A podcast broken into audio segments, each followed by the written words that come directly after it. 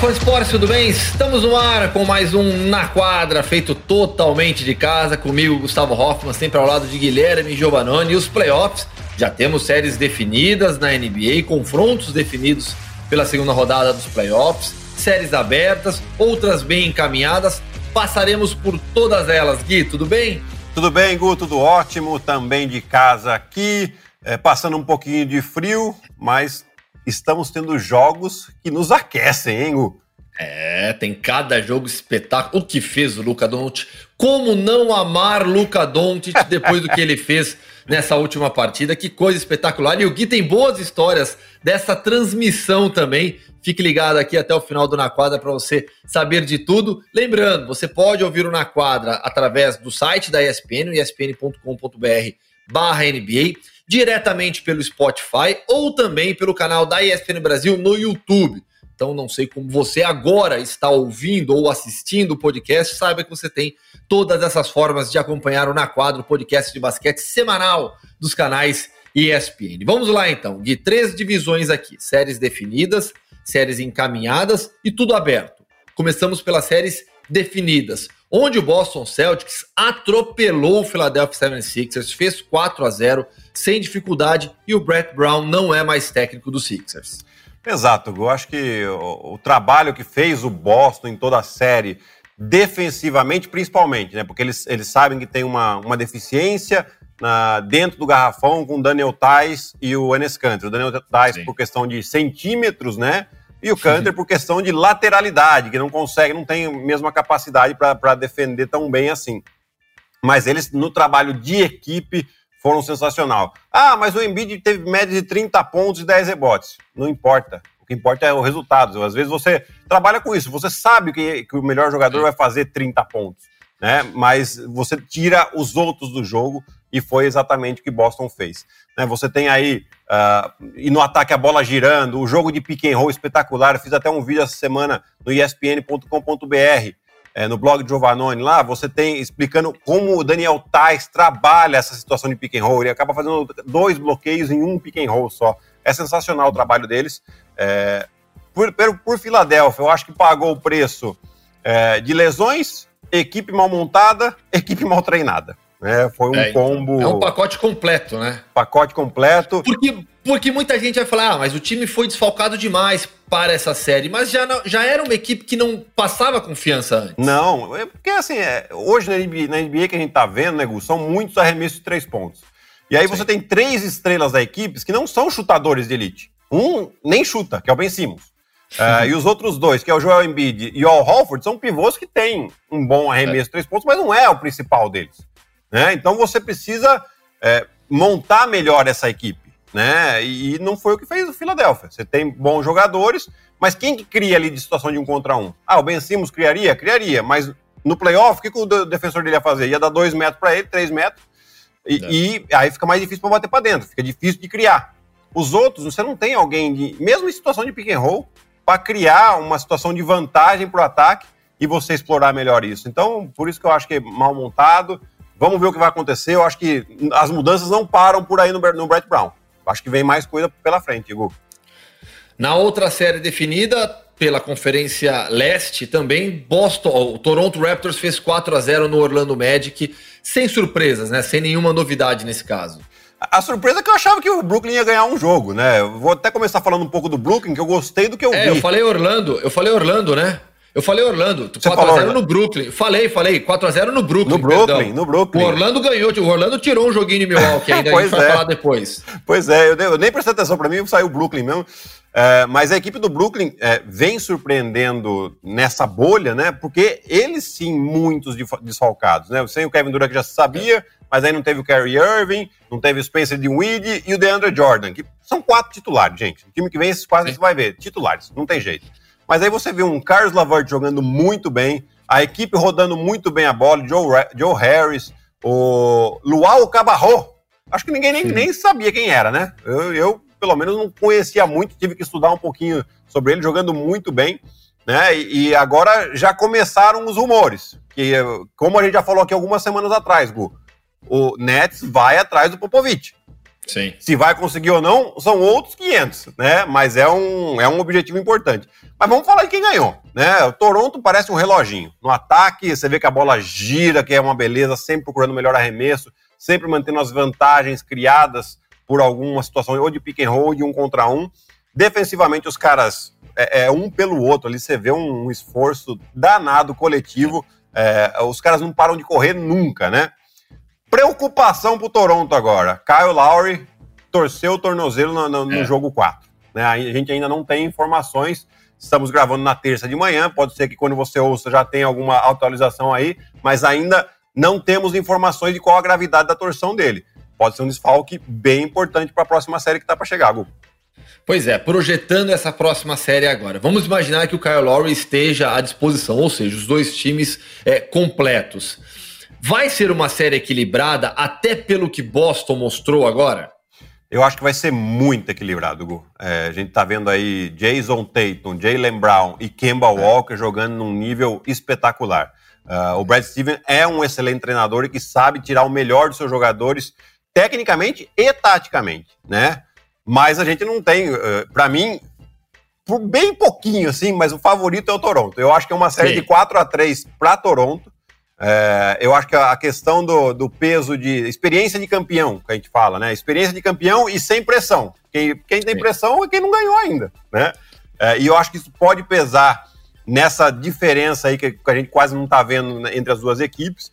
E, e, eu acho que Toronto, Nick Nurse também, um ótimo estrategista, vai saber é, tirar principalmente o Kemba Walker do jogo, que é um cara que coloca todo mundo em ritmo.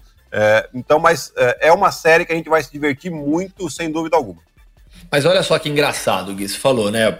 Toronto não tem pressão. Caramba, Toronto é o atual campeão, vai jogar contra um time que tem uma base de estrelas jovens ainda, né? Por mais que a gente veja a cada jogo Jalen Brown e o Jason Tatum é, mais maduros, duas das três principais estrelas do time são jovens. Né? Mas a pressão maior está do lado de Boston. Exato, é porque assim, é, não tem a pressão porque. Porque toda... não tem o Kawhi, né? Acho que essa, é, essa, é, essa é, a, é, a, frase simples, né? Exatamente, é tudo aquela história do Kawhi Leonard. Ah, o Toronto ganhou porque tinha o Kawhi Leonard. Não é bem assim. Quer dizer, a gente já tá vendo que não é assim totalmente, né? É. Que tinha uma equipe, e aí sim, você tem uma estrela que se destaca é, porque tem um sistema de jogo muito bom também, né? É, mas assim, eles já estão. Né, Tava todo mundo esperando que a Toronto vai ser o sexto, o quinto da Conferência Sim. Leste, vai ser legal, uma ótima temporada. E os caras estão assim, além disso, eles têm essa motivação de, de provar para todos que não, não foi só o Kawhi. E o LeBron deu uma entrevista falando exatamente isso, falando o Toronto não foi campeão por causa do Kawhi. O Toronto foi campeão porque é um time. Exatamente isso que a gente está falando aqui agora. Né? Então Sim. você vê o, o, um dos principais adversários, né? Tudo bem que está numa outra conferência, reconhecendo todo o mérito dessa equipe. Então, é, Toronto é gostoso de assistir, cara. É de, de, tipo, nem de trabalhar, tá? É lógico que a gente quer estar sempre fazendo jogos, mas de você sentar realmente no sofá, pegar um petisquinho ali, uma geladinha e só curtir os caras jogando, porque é bem legal de ver. Outro time que jogou demais nessa primeira rodada de playoffs foi o Miami Heat. Falei do, do atropelamento do Boston para cima do Philadelphia. Miami também passou por cima de Indiana. Exato, Gu. Acho que a gente até fez uma. nos nossos podcasts de previsões aqui, a gente falou que seria uma série equilibrada é. nos jogos. Você vê que todos os jogos foram mais ou menos ali, muito parelho e tal. Só que você tem uma equipe com Miami, que você tem um, um jogador campeão experiente, André Godala, que vem do banco e, e dá uma tranquilidade para esse time. Você tem o Jimmy Buckets, que gosta de jogo pegando fogo. Dragic, que acabou agora tá jogando titular, né? O Kendrick não teve que sair da bolha e aí o, o já colocou o Dragic titular e já não vai, provavelmente não vai mais tirar ele dali, porque o jeito que ele tá jogando.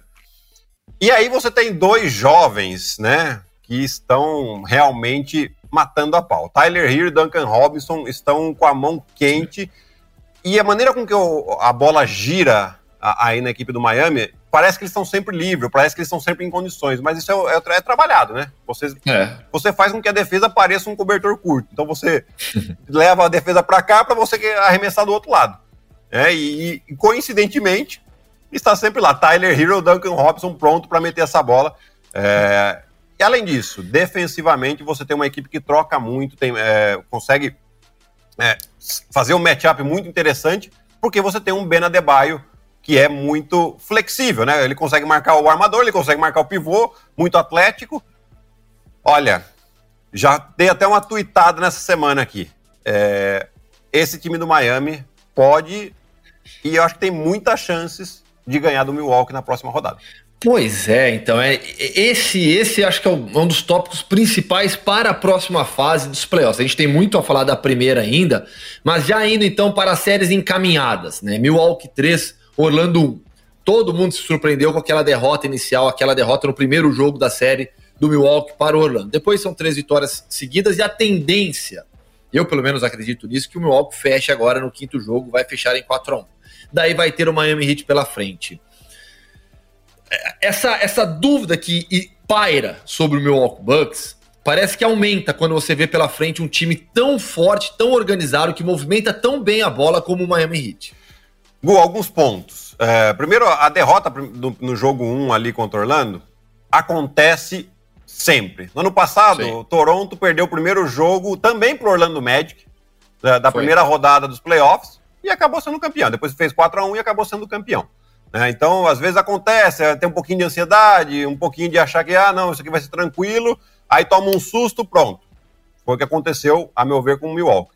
Preocupa, Chris Middleton não está jogando bem ainda. Isso preocupa é. um pouquinho. Tava preocupando um pouco a defesa, porque tinham fechado. A equipe do Milwaukee sempre fechou muito bem o garrafão, e no primeiro jogo tomou um baile dentro do garrafão, depois se ajustou, né? É, então, isso acho que Milwaukee deu meio uma ajustada. Por que, que eu acho que preocupa tanto? por causa do matchup de, de, de, defensivo do Miami com o Milwaukee. Você tem um Ben Adebayo que consegue defender muito bem o Yannis Antetokounmpo. Vai parar o cara? Vai deixar o cara zerado, menos de 10 pontos? Não, não vai acontecer isso, gente. Não é, não é assim que funciona. Mas ele vai limitar o cara. O que, que ele faz? Ele consegue com que a defesa do Miami faça menos ajudas e o Yannis tenha que ou decidir sozinho com bolas contestadas pelo Ben Adebayo, que é um bom defensor, ou ele não vai conseguir colocar os caras em ritmo. É. Ele consegue segurar o, o, o Yannis no um contra um mais do que outros jogadores. Dá mais é resistência, né? Exatamente, Sim. dá mais resistência. Né? E, então isso já vai ser um problema. E defensivamente, a equipe do, do Milwaukee protege muito bem o garrafão, mas é a equipe que mais deixa os adversários arremessarem de três pontos. E nós estamos falando de uma equipe que está arremessando muito bem de três pontos, com os dois jovens que eu acabei de falar, o Dragic muito bem, e até o Jimmy Butler, que na, durante a temporada regular estava com um aproveitamento de 24%, agora está metendo as bolas de três.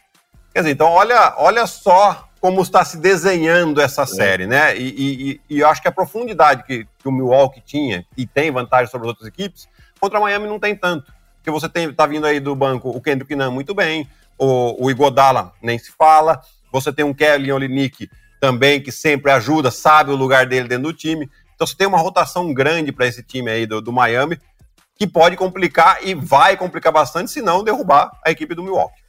Pois é, essa segunda rodada de playoffs, se a primeira rodada foi sem tantas emoções assim no leste, diferentemente do oeste, a segunda com certeza vai ser bem mais equilibrada. Mudando agora então de conferência, saímos do leste, vamos para o oeste. Nas séries encaminhadas, outra que começou com um susto e agora 3 a 1 para o Los Angeles Lakers sobre o Portland Trail Blazers.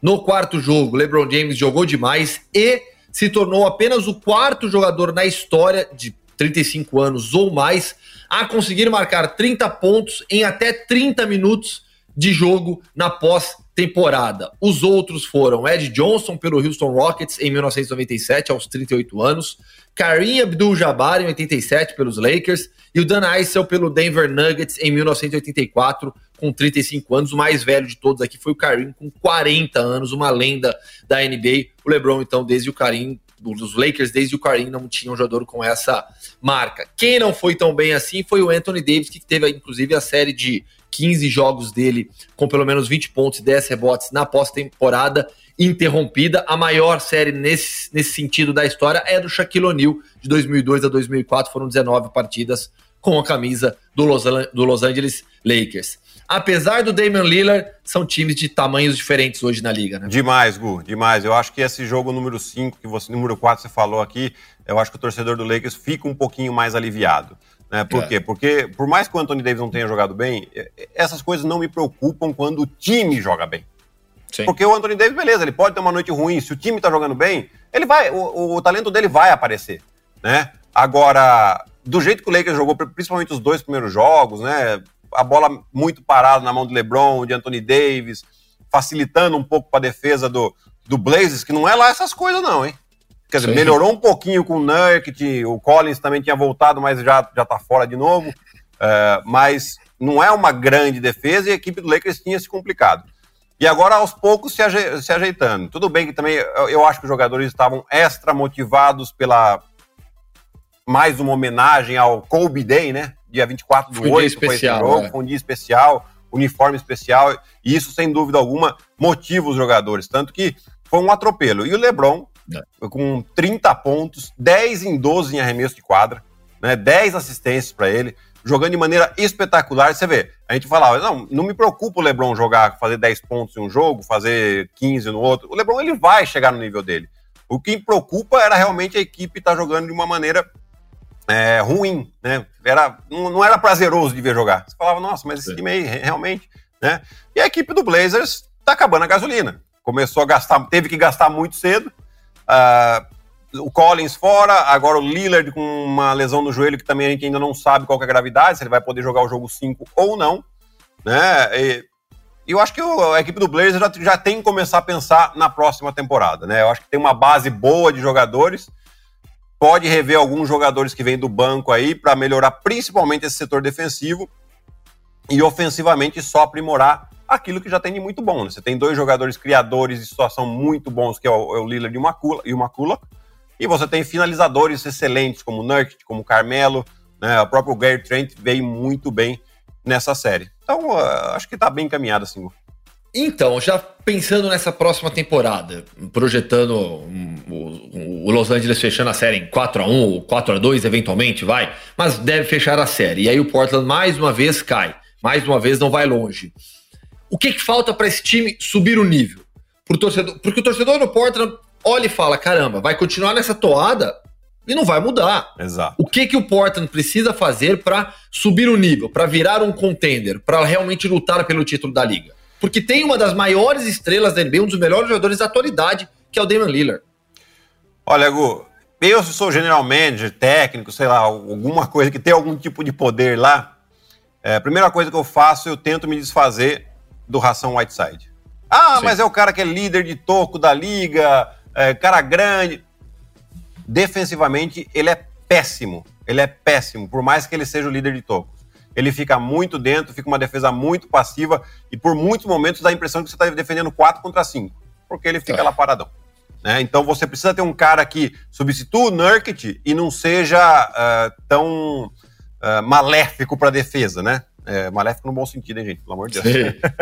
é, então, primeira coisa. E depois, lógico, você ter mais alguns jogadores.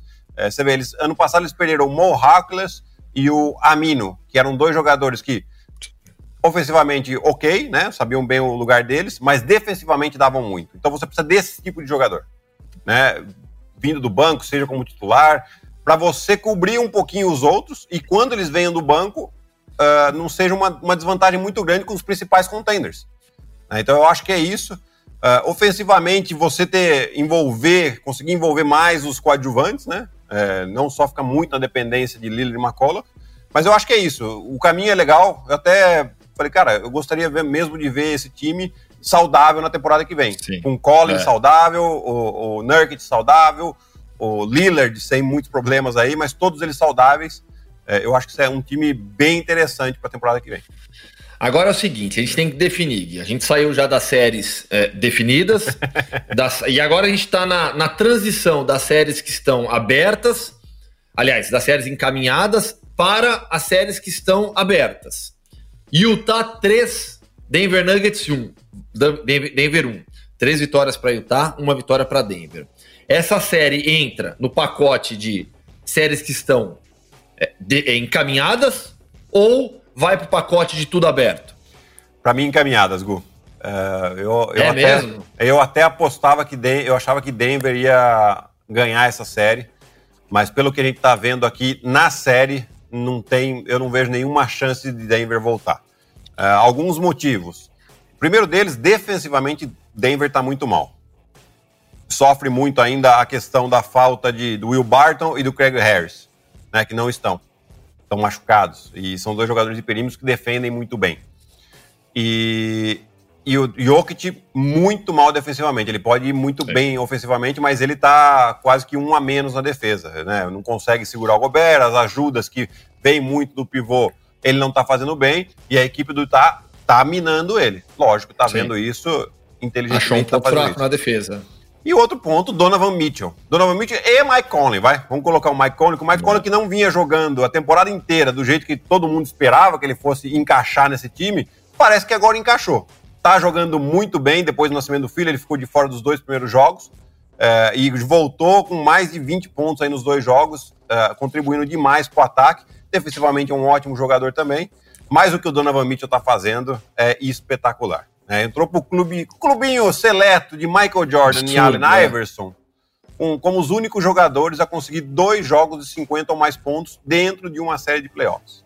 Isso aí é, mostra uh, o tamanho e o potencial que tem ainda Donovan Mitchell na sua carreira. 23 anos, Gu.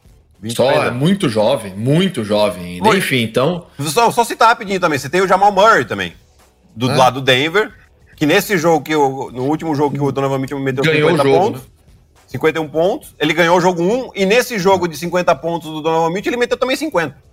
Sim. Então, também com 23 anos. Eu acho que a gente tá bem é, é, os próximos 10, 15 anos nós estamos bem de estrela aí, viu, Gu? Ah, mas sem dúvida alguma. Agora vamos então para séries onde tudo está aberto, tudo está indefinido. Começando pela série que todo mundo já, imagina, já imaginava que seria assim: Houston Rockets e Oklahoma City Thunder. O Houston abriu 2 a 0 parecia que ia encaminhar a série, mas o Oklahoma já empatou 2 a 2 Agora as coisas entraram no eixo, no eixo pelo menos que era o previsto para essa série.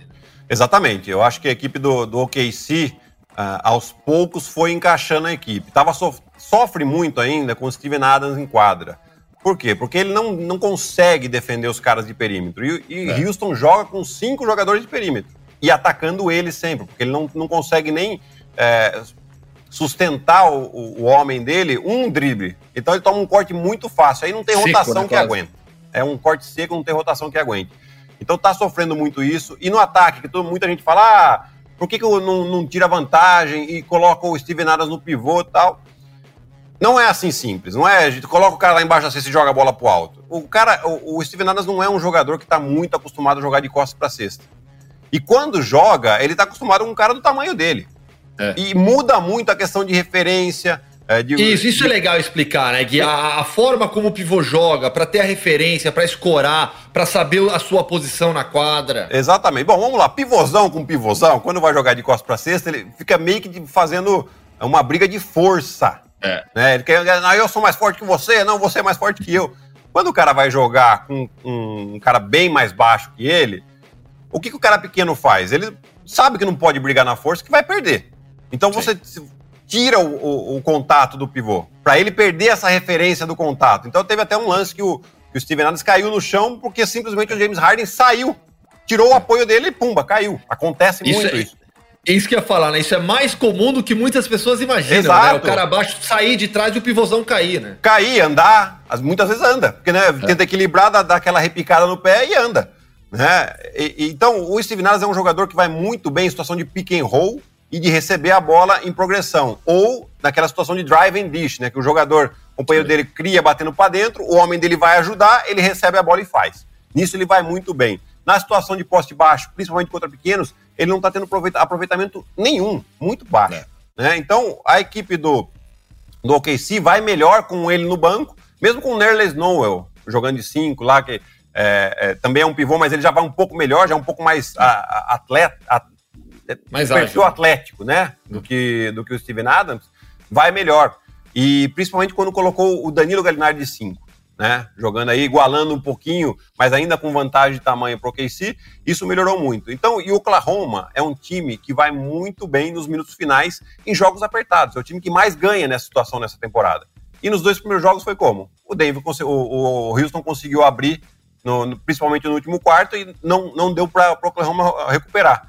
Nos outros dois jogos seguintes, que foi mais parelho, aí você tem. É, você joga com três armadores, né? Ele joga com Chris Paul, com o Shai Gilgeous Alexander e com o Dennis Schroeder. E eles estão sendo espetaculares em final de jogo. Então tá muito aberto aí, difícil de se falar quem vai ganhar. E agora, para o final do podcast, eu deixei a cereja do bolo. Luca Doncic e o Dallas Mavericks empatando a série em 2 a 2 com os Los Angeles Clippers, com uma cesta da vitória, com um buzzer beater espetacular, sem, sem medo assim de, de exagerar.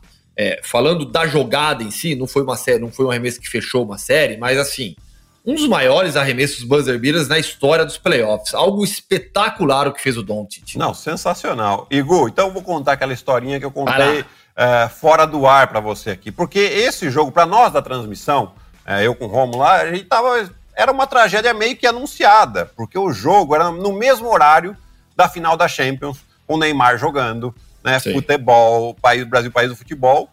E o Don't ainda era dúvida. A gente não sabia se ele ia poder jogar ou não por causa de uma lesão no tornozelo. Aos poucos, bom, confirmaram o Don't, a gente, opa, Don't vai jogar, vai ser legal tal. Cinco minutos, literalmente cinco minutos antes do jogo, deu uma notificação aqui no meu telefone, parece uma mensagem da o Porzingis fora, dor no joelho. Gente, nossa, começa o jogo, o Don't ainda meio, né, testando o pé, ainda não estava muito é, confiante ali. E isso o time do Clippers aproveitou e, ó, pumba, 20 pontos de diferença. E essa, esse era o cenário no segundo quarto. Falou, gente, ninguém vai ligar, que vai, o cara vai ligar, vai ver já o placar, era. já era, sem porzings. E aí o Doncic nos brinda. O Doncic e o Dallas, né? Acho que a equipe do Dallas é, melhorou defensivamente. Nos jogos de, de, antes dos playoffs, eles estavam defendendo muito mal. E experiência do Carlisle também, né? Técnico campeão, consegue muitos anos como técnico, consegue fazer os ajustes é, de um dia para o outro aí, rapidamente com a equipe. Então, defendendo muito melhor. E o Doncic nos brindando com uma partida de 40 pontos, 43 pontos, 17 rebotes, Sim. 13 assistências e mais a cerejinha no bolo. Né, que a vontade de soltar um palavrão na transmissão era imensa, mas a gente não pois pode. É. Você até falou, né, Gui? Poxa, deu vontade, colocou no Twitter, né? Deu vontade de mandar um PQP bem alto, né? Nossa, mas é que aquilo ali a gente tava é, praticamente na atenção de quem estava na quadra, né? Porque Sim. a gente fica na transmissão ali concentrado também, é todo é, diferente de quando você está só assistindo o jogo, né? E acho que quem estava assistindo também estava na atenção. E foi ah. sensacional ah. a bola que ele meteu. É, a gente. Eu até vou, vou, procurar o lance direitinho, vou ver se eu consigo colocar no site da ESPN com alguns comentários de como chega na situação em que o Red Jackson vai defender o, o Luca Doncic. Porque muita gente pergunta, por que, que o, o Kawhi não foi defender, o Paul George não foi defender? Na verdade, eles estavam, mas aí a jogada desenhada também é, e o trabalho do Maxi Kleber no, no, bloquear o Kawhi e forçar essa troca, e ele arrasta o Kawhi lá para baixo da cesta, deixando todo aquele espaço para o Luca Doncic, é espetacular. Então tem todo esse Sim. trabalho feito pela equipe aí, e, e aí vai dar qualidade do jogador, né? Você vê a, é. É, é, a pressão. Ele sentiu a pressão ali? Você vê que com 21 Sim. anos ele estava brincando com a garrafinha do lado ali enquanto o técnico desenhava a jogada? Pois é, então, o, o, o que o Doncic vem fazendo, né, o nível de maturidade dele, o nível de jogo dele, quem já acompanhava o Luca Doncic no Real Madrid, já imaginava que ele seria uma estrela da NBA. Eu mesmo falei antes do draft, eu e tantas outras pessoas, é, eu acredito, já acreditava que o Doncic seria o maior europeu, o maior estrangeiro na história da NBA por tudo que ele já tinha demonstrado. Mas tá tudo acontecendo muito rápido muito. na vida dele. Muito rápido, Gu. E, e assim, ele, ele deixou uma série. É, ia ser assim, um 3 a 1 pro Clippers, muito difícil de ser virado. Olha a situação. Ele tava perdendo. Quer dizer, o arremesso dele não é aquele arremesso que você arremessa com o placar empatado. Se você errar, vai pra prorrogação. Não, se você errar, você perdeu o jogo e 3 a 1 pro adversário. Né? Olha, olha a situação. E, e, e, agora aqui nesses últimos dias, logo após o, o jogo do Dallas, né, pipocou vídeos de analistas americanos é, falando que não deveriam, o, o Don't não deveria ser escolhido em primeiro, não. É, quer é. dizer, então, é, calma, né? Isso aí, o americano tem um pouco de, de, dessa prepotência de achar que sempre o deles vai ser melhor. Né? E, e a gente que acompanhava eu, eu lembro a primeira Sim. vez que eu vi o Don't jogar com 15 anos de idade aqui no ginásio de Ibirapuera, contra Bauru Estávamos na Copa lá. Estávamos é. lá. Estávamos lá. Né? E, e ali a gente Sim. já viu um potencial. Quando o, o garoto vira MVP de Euroliga e MVP de Final Four de Euroliga com 18 anos de idade, é alguma coisa especial. é alguma coisa especial. Então você tem que prestar atenção. E aí, né, já custou a cabeça do, do, do, do, do Divat, que deixou ele passar em segundo. É, o do Phoenix eu acho que eu continuo o mesmo ainda. O Deandre aí tá jogando legal, beleza, mas, cara, não dá. E o Atlanta, e o Atlanta escolheu ele e trocou pelo Trae Young. Você pode falar o que for é. do Trae Young, mas não, não dá para comparar. É. O nível de maturidade, um, um, garoto de 21 anos jogando na posição que você vai amadurecer o mais tarde que armador. Sim. Né? Então, é um espetáculo. A gente é privilegiado que a gente vai ter ainda mais uns 15 anos para ver o Don't jogar. e isso é espetacular. Você citou o futebol, né? Luca Doncic, ex-jogador do Real Madrid, que é torcedor do Real Madrid. Ele tá sempre tweetando, falando, é comemorando vitórias ou títulos do Real lá no Twitter também. E fica o convite, claro, para o fã de esportes acompanhar todas as próximas partidas dos playoffs da NBA nos canais ESPN. Fica atento à nossa programação. Acesse lá o espn.com.br barra NBA para você saber de toda a programação dos nossos jogos. E fique ligado também nos canais ESPN. Fechou, Gui? É isso? Fechado, Gu. Muita coisa, né? Bastante. Quer dizer, quanto mais o playoff vai andando, a gente fica mais empolgado e tem mais assunto para falar. Sensacional. E é isso aí. Esse foi mais um Na Quadra ESPN. Valeu, Gui. Até semana que vem. Até semana que vem, Gu. Um abraço. Tchau, tchau. O Na Quadra sempre comigo, Gustavo Hoffman, ao lado de Guilherme Giovanoni, edição de Marcel Damasio e coordenação de Gabriel Veronese. Valeu, grande abraço. Até semana que vem.